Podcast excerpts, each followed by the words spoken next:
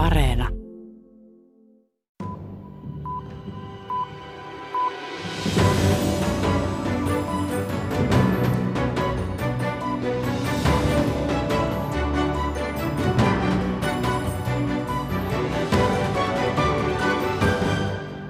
On this vote, the ayes are 232, the nays are 197.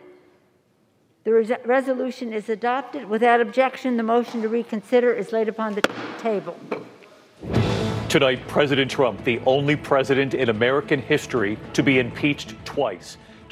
Amerikkalaismediat pääsivät viikolla kertomaan, että Donald Trump on ensimmäinen Yhdysvaltojen presidentti, joka on saanut virkarikossyytteen kahdesti. Kongressin huoneessa syytettä kannatti 232 ja vastusti 197 edustajaa. Syyte on kapinaan kiihottaminen. Kymmenen republikaania äänesti omaa puoluettaan edustavaa presidenttiä vastaan. Päätös on historiallinen, vaikka senaatissa syytteen läpimeno onkin vielä epävarmaa.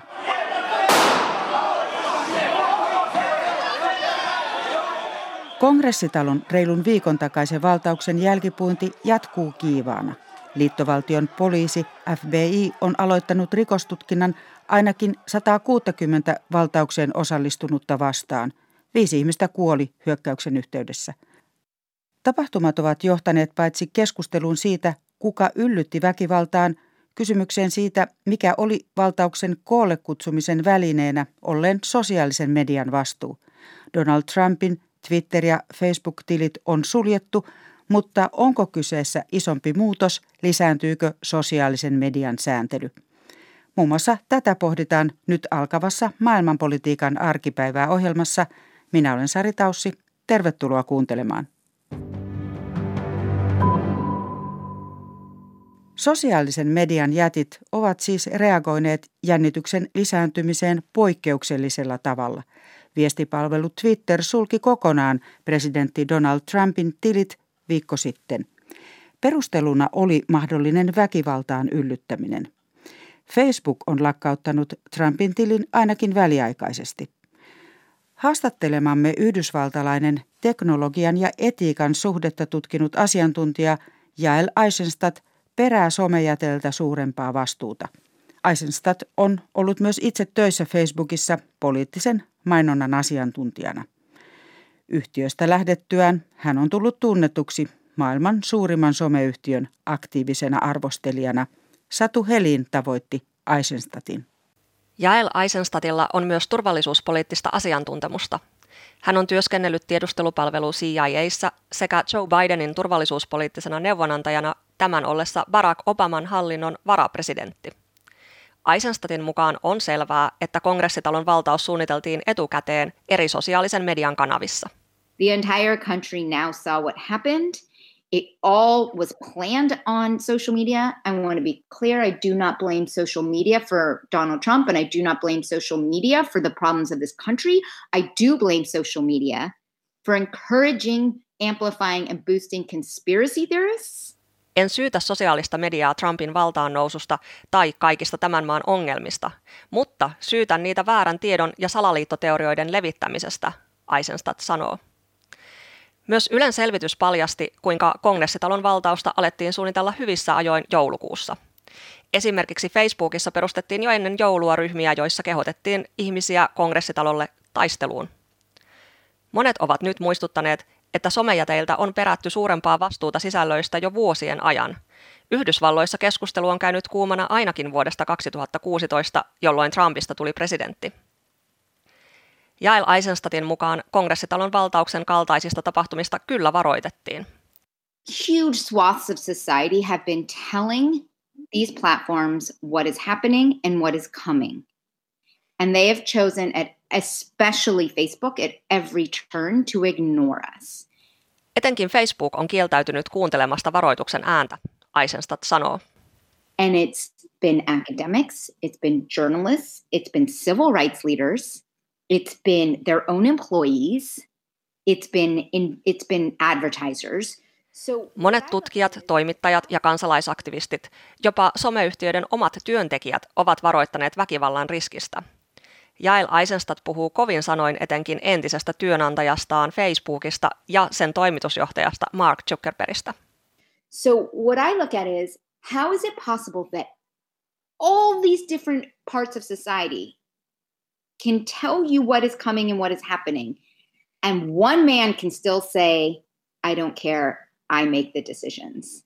Miten on mahdollista, että laajalla rintamalla esitetyt varoitukset jäävät huomiotta, kun yksi mies, jolla on julkisiin areenoihimme suurin vaikutus, ottaa päätösvallan itselleen? Eisenstadt sivaltaa Zuckerbergin viitaten.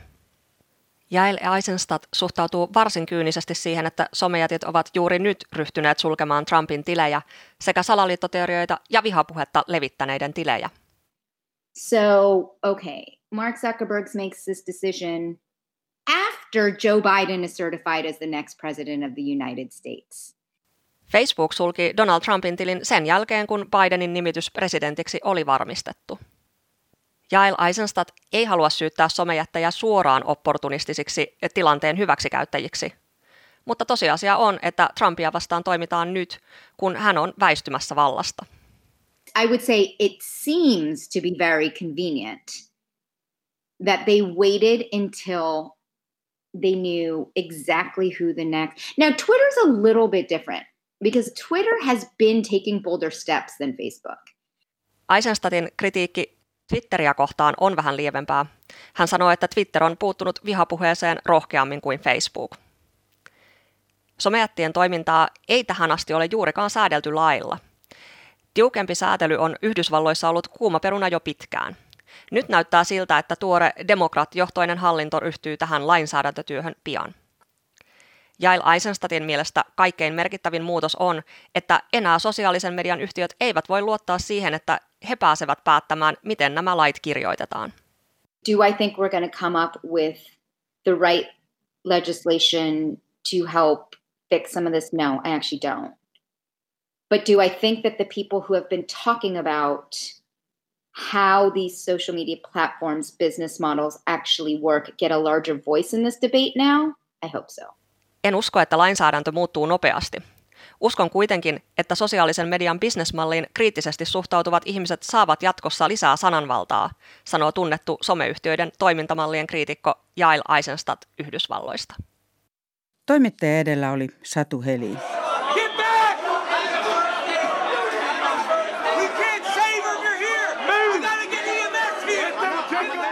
Sosiaalisen median roolia Washingtonin mellakoiden kiihtymisessä on pohtinut myös mediatutkija Hannu-Pekka Ikäheimo. Hän on yksi pari vuotta sitten ilmestyneen median murrosta tutkivan Totuuden jälkeen kirjan kirjoittajista ja tällä hetkellä hän toimii asiantuntijana Sitrassa. Ehdottomasti nämä sosiaalisen median alustat ovat voimistaneet näitä jo olemassa olevia liikehdintöjä ja tendenssejä, mitä Yhdysvaltain politiikassa nyt on nähty viimeisten vuosien aikana. Voiko ajatella, että nämä sosiaalisen median jätit olisivat jotenkin voineet estää sitä, mitä tapahtuu? No sitähän he nyt sitten viime tipassa pyrkivätkin tekemään, kun he Trumpin tilin jäädyttivät ja, ja äh, aloittivat myös laajemmat, laajemmat puhdistustoimenpiteet niin sanotusti näillä omilla alustoillaan. Mun mielestä tämä mitä nyt tapahtuu, on hyvin pitkälti jatkumoa kaikelle sille kritiikille, mitä me nähtiin jo 2016 eh, eh, Brexitin ja Trumpin valinnan jälkeen, että sosiaalisen median yhtiöt kyllä tietävät ne ongelmat, mitä näihin alustoihin liittyy, mutta jostain syystä he eivät ole halunneet näihin ongelmiin puuttua ennen kuin nyt vasta viime tipassa sitten, kun todellakin tilanteet lähti riistäytymään käsistä. Päätös sulkea Trumpin tilit on herättänyt kysymyksen sananvapauden rajoittamisesta. Esimerkiksi Saksan liittokansleri Angela Merkel luonnehti päätöstä tuoreeltaan ongelmalliseksi. Hannu-Pekka Ikäheimon mielestä tilien sulkeminen oli nyt kuitenkin oikea päätös, mutta ennemminkin jonkinlainen hätätoimenpide. Mun mielestä siinä voidaan puhua, että ne yhtiöt tekivät ihan perusteltuja hätätoimenpiteitä. Eli tämä kyseinen akuutti tilanne mun mielestä pitää erottaa tästä laajemmasta sosiaalisen median yhtiöihin ja heidän sääntelyynsä liittyvästä keskustelusta. Ja äh, jos ajatellaan vaikka Twitteriä, niin Twitterhän äh, varoitti Trumpia useaan kertaan, että hän rikkoo tällä hetkellä kiihottamalla kansaa, kannustamalla tällaisiin vallankumousyrityksiin ja vaalien, vaalien tuloksen kääntämiseen.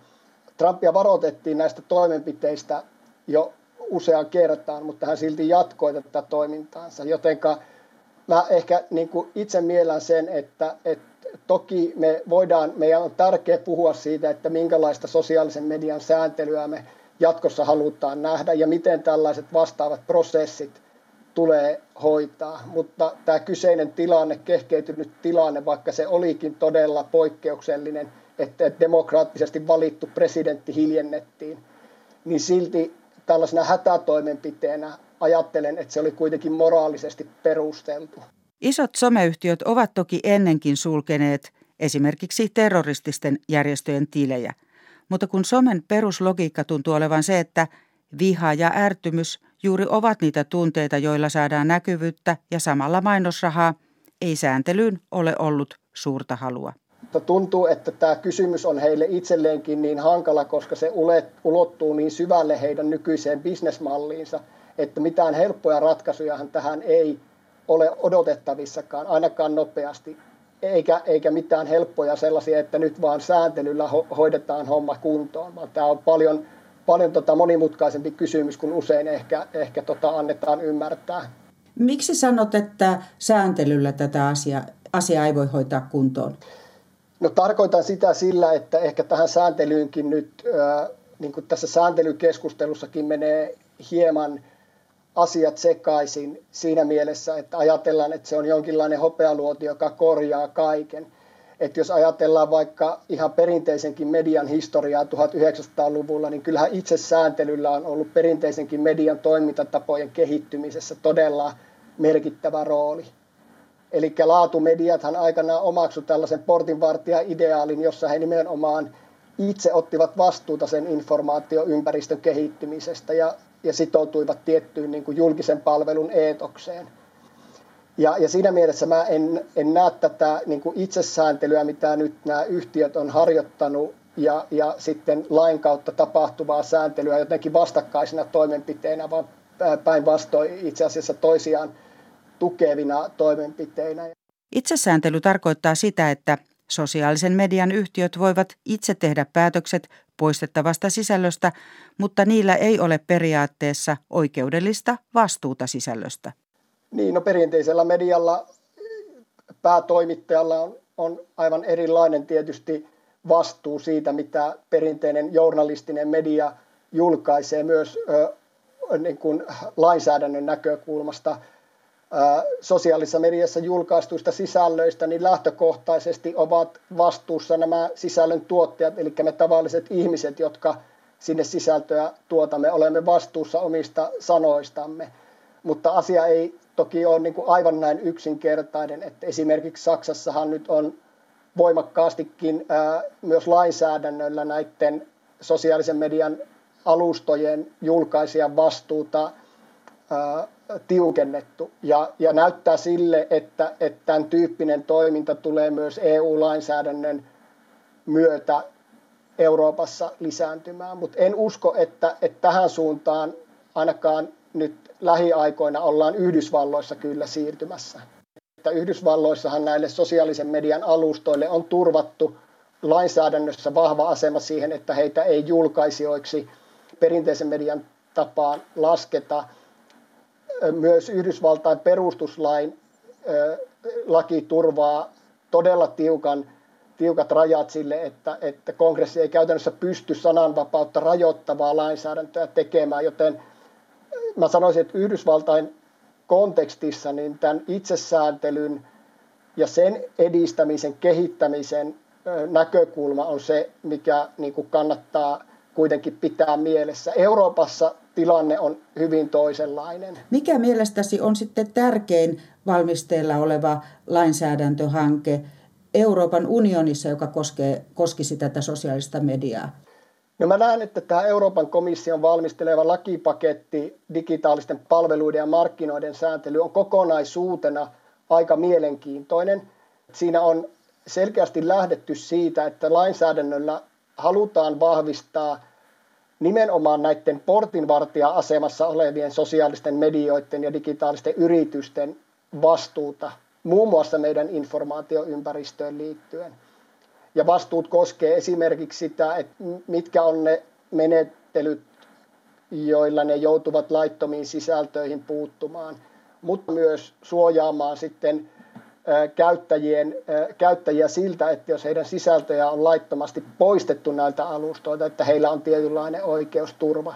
Se, että tähän on nimenomaan luotu lainsäädäntöä, joka koskettaa näitä merkittävässä markkina-asemassa olevia suuria digitaalisen, digitaalisia yrityksiä, niin, niin se on kokonaisuutena aika merkittävä pelin avaus ja saa nähdä, että, että miten tämä tullaan sitten vastaan ottamaan. Näin sanoi Sitran asiantuntija Hannu-Pekka Ikäheimo. Mennään lopuksi vielä Los Angelesiin Yhdysvaltoihin.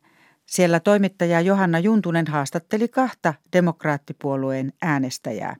Toinen on sotaveteraanien rauhanjärjestössä toimiva juristi ja ihmisoikeusaktivisti Tarina Laasen. Toinen taas pitkän linjan republikaani ja puolueen jäsen taloustieteilijä Raymond Yellow. Tämä on kuitenkin viime vaaleissa kääntynyt demokraattien äänestäjäksi. Yellow kertoo, kuinka hän seurasi epäuskon vallassa loppiaisen mellakointia kongressitalolla Washingtonissa. What Trump gonna come up with something Pelkään joka päivä, mitä Trump voi vielä tehdä horjuttaakseen maatamme ja maailmaa. Hänet on estettävä pääsemästä enää koskaan poliittiseen virkaan Yhdysvalloissa, sanoo useiden presidenttien ulkopuolisena neuvonantajana toiminut Yellow. Hän on ollut republikaani jo 50 vuotta. He has no basis for anything. Doesn't respect anything. He held the Bible a couple of months ago a wrong way. Hänellä ei ole mitään pohjaa toimilleen. Hän ei kunnioita mitään eikä ketään. Hän piti raamattua ylös alaisin kirkon edessä edistääkseen omia pyrkimyksiään. Ne, jotka ovat oikeasti uskovaisia, eivät usko häntä ja ovat jättäneet puolueen kauan sitten. Mutta Trump vetoaa niihin, jotka käyttävät uskontoa poliittisena aseena. Vallan räikeän väärinkäytön, oman edun tavoittelun ja äänestäjän käyttämisen pelinappuloina on loputtava, Jyrise Jalou. Tavoitin hänet videohaastattelun kotitoimistostaan Hollywoodista, jossa hän viimeisteli artikkelia Al-Arab-sanomalehteen. So there are people like me who look up the thing objectively for the benefit of nation as a whole, Puolueella on muitakin kaltaisia kannattajia, jotka ajattelevat maamme parasta puolueen etujen sijaan. He tulevat pelastamaan maan. Jalo sanoi varoittaneensa republikaaneja jo kahdeksan vuoden ajan ääriryhmistä, jotka ovat hajottaneet puoluetta. We remember the Tea Party, the uh, national this, national that and all this thing. Niihin kuuluvat T-kutsuliike ja monet kansallismieliset ryhmät. Demokraateilla ei ole näitä ongelmia, vaikka puolueessa on sosialisteja ja muiden suuntausten edustajia. Republikaanien pitää palata hyvään alkuperäiseen filosofiaan ja oltava rehellisiä. Heillä ei ole varaa pirstaloitua enempää. Jalo harmittelee, miten puolue on laistanut ihmis- ja kansalaisoikeuksien kunnioittamisen suhteen. Hän vaatii muutosta puolueen maineen ja uskottavuuden palauttamiseksi.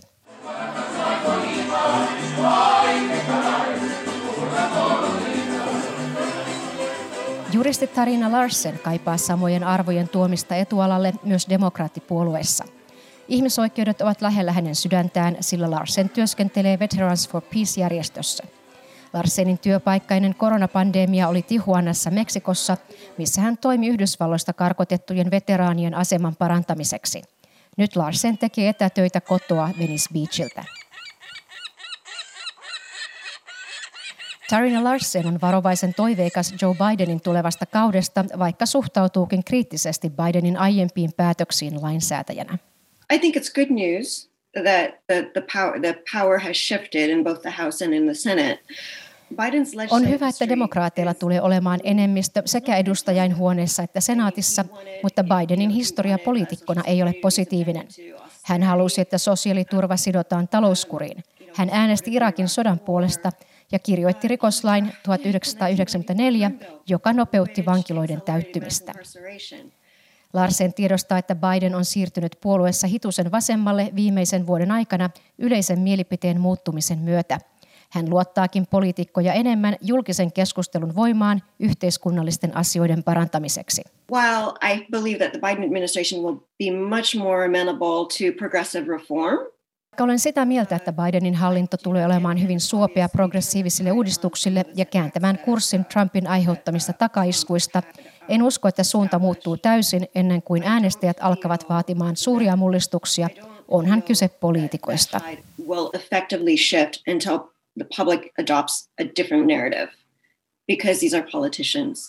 Ihmisoikeustaistelija Tarina Larsen uskoo, että Kamala Harris tulee ottamaan vahvan aseman varapresidenttinä aivan kuten Biden teki Obaman hallinnossa.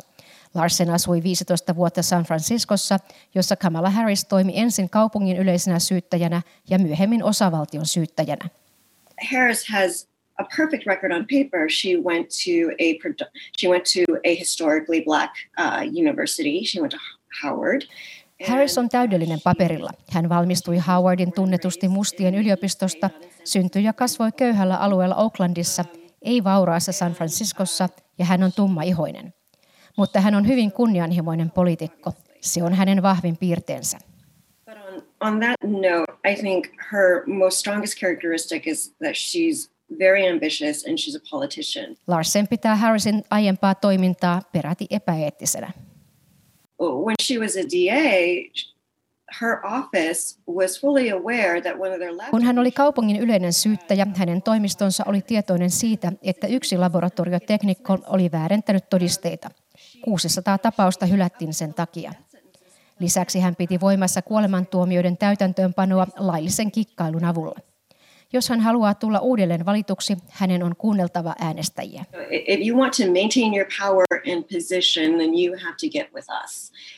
Larsenin mielestä myös Harris on siirtynyt puolueessa vasemmalle. Harris ajoi kesällä menestyksekkäästi lakiesitystä, joka kielsi poliisilta kuristusotteen käytön ja etnisen profiloinnin. But I think it's also the responsibility of all voters to look at Äänestäjillä on vastuu tarkastella trendien takana olevia asioita objektiivisesti ja arvioida, miten päätökset vaikuttavat naapureihimme, perheisiin ja ihmisiin, joita emme tunne, mutta joita kohdellaan epäoikeudenmukaisesti. Ihmisoikeusaktivisti Larsen kuvailee tuntemuksiaan Bidenin alkavasta kaudesta sanomalla, että ilmassa on suuren urheilujuhlan tuntua. I'm very excited about his cabinet appointments. Obviously, it's not going to be a revolving door process. He's going to think very carefully. Olen innoissani hänen virkanimityksestä. Kyse on hyvistä ihmisistä, jotka tulevat pysymään hallinnossa, samoin kuin tuomarit, joita hän tulee nimittämään. Trump nimitti henkilöitä, joilla ei pitäisi olla mitään asiaa lähellekään oikeussalia, saati sitten olla tuomarina. There are people who, who just shouldn't even be anywhere near a courtroom, let alone on a bench. What I'm hoping is some kind of uh, reinstatement of accountable parties within our government. Toivon siis, että vastuu ja tilivelvollisuus palaavat ohjenuoreksi hallintoomme.